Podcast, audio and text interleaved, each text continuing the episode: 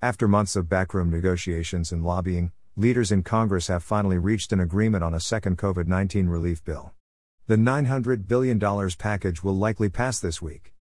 Here's a brief overview of what's in the behemoth package, and a breakdown of the many glaring problems with it. Key provisions $600 stimulus checks for American adults who earned less than $75,000 in 2019 with additional $600 per household for each child. A federal $300 per week add on to existing state level unemployment benefits and a renewal of provisions that expanded unemployment to new groups such as gig economy workers. $325 billion in grants and loans for businesses, largely funneled through the Paycheck Protection Program established in the first stimulus effort. Other provisions An extension of the federal government's legally dubious and sweeping eviction moratorium. $82 billion in funding for schools, mostly for public schools and universities. $69 billion to states for vaccine distribution and COVID 19 contact tracing. The package notably does not include a large, general bailout for state and local governments, a Democratic priority, or a COVID 19 liability shield for businesses, a GOP priority. The below graphic by the Wall Street Journal neatly visualizes where most of this nearly $1 trillion in additional taxpayer money is, ostensibly, going to go. Image credit Wall Street Journal. What I've outlined above gives you a good idea of what's in the package. But to be clear, this is nowhere near an exhaustive list of what's in the bill. The final legislation is likely to be hundreds, if not thousands, of pages long. Drafted behind closed doors. This brings us to the first glaring problem with this new relief effort. As Representative Justin Amash has publicly lamented, it wasn't properly debated or amended by Congress, it was negotiated in backroom meetings by the leadership from both party establishments. Why does this matter? Remember that Speaker of the House Nancy Pelosi tried to slip $350 million for the 50 richest zip codes in America into an earlier version of a second stimulus bill, mostly for rich liberal cities. We cannot trust politicians to dole out nearly $1 trillion in the dark. Unfortunately, many members of Congress will vote on the package without having actually read it in its entirety. Suffice it to say, this is not a responsible or transparent way to spend nearly a trillion taxpayer dollars. Of course, that's nothing new. Fraud and waste haven't been meaningfully addressed. The first COVID 19 stimulus bill, the $2 trillion plus CARES Act, was corrupted by waste, fraud, and abuse. The federal government sent more than a million stimulus checks to dead people and many more to random European citizens. The expanded unemployment system it created lost more to fraud alone than the entire system paid out in 2019. And the Paycheck Protection Program was swamped with potential fraud as tens of thousands of ineligible companies received money and thousands more were overpaid. None of these problems have been meaningfully addressed by Congress. So, this latest stimulus effort just pours hundreds of billions of taxpayer money into fraud rife programs without addressing the problem. The third but hardly final glaring problem with this additional stimulus effort is the highly dubious effectiveness of its key initiatives. $600 stimulus checks aren't targeted or effective. The way the key relief efforts are structured makes it highly unlikely they will be very effective.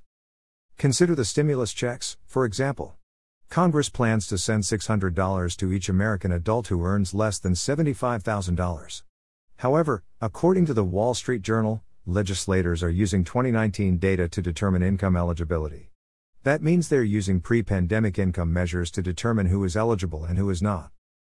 So, millions of people who lost their jobs or livelihood due to COVID 19 lockdowns will not receive checks because they did well back in 2019. Meanwhile, many millions of people who haven't had their incomes disrupted and can comfortably work from home will receive taxpayer funded relief checks. That's right, the aid is not targeted at all to actually go to those who need it. But the checks will still stimulate the economy by boosting spending, right? Well, not really. The Keynesian notion that consumer spending drives the economy is false. To use a famous example, this thinking suggests that if a child breaks a store window, this stimulates the economy because money must be spent to hire a repairman, who then in turn will go spend that money elsewhere. This is a fallacy, because the money to pay the repairman would instead have been used to purchase something else that actually added value for the shop owner. In reality, it is investment, not spending, that plays the most central role in economic growth. An investment comes out of savings, because banks loan out deposited money to investors. By definition, arbitrarily increasing spending reduces savings and reduces the pool of money available for investment. Regardless, it is COVID 19, government lockdowns, and other restrictions that have put a stranglehold on the economy. Putting another $600 in some people's pockets doesn't change this underlying reality.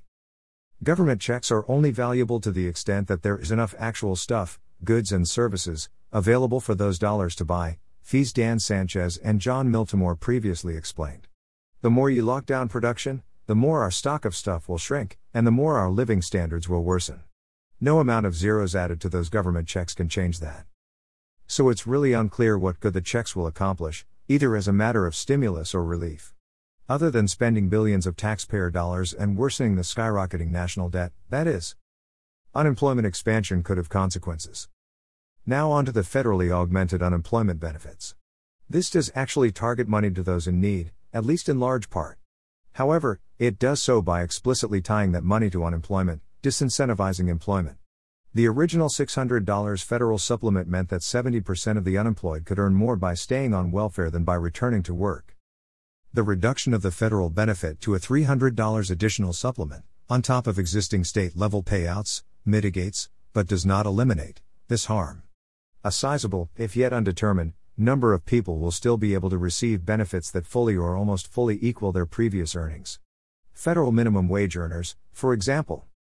The Paycheck Protection Program is costly and ineffective. Even many Republicans and conservatives have at least touted the bill's replenishment of the Paycheck Protection Program with several hundred billion more dollars, ostensibly, in relief earmarked for small businesses. However, beyond PPP's serious fraud problems, its efficacy is seriously in doubt. The top 1% of benefiting businesses received nearly one quarter of the program's total money, according to the New York Times. The program's payouts included many suspicious allocations of funds to giant corporations and even politicians' own business interests. For example, California Governor Gavin Newsom's business received a PPP grant seven times greater than the grant received by other similar sized companies. The end result was a dysfunction program.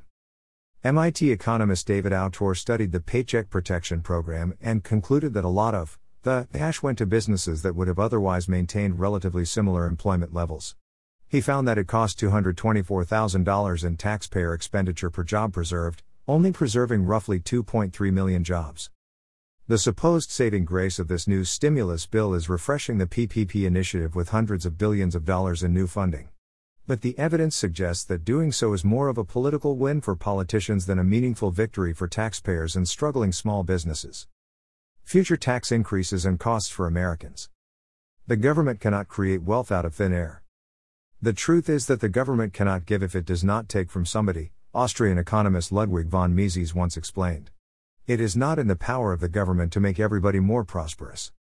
So we must keep in mind that whatever benefits do come from this stimulus effort will mean either higher taxes or skyrocketing debt that future generations will have to pay off. The takeaway more wasteful and ineffective stimulus is no cause for celebration. Many voters might understandably be glad that a gridlocked Congress finally got something done.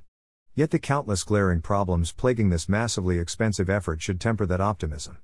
It all offers yet another reminder that when we rely on big government solutions, incompetence, inefficiency, and waste are all baked into the cake.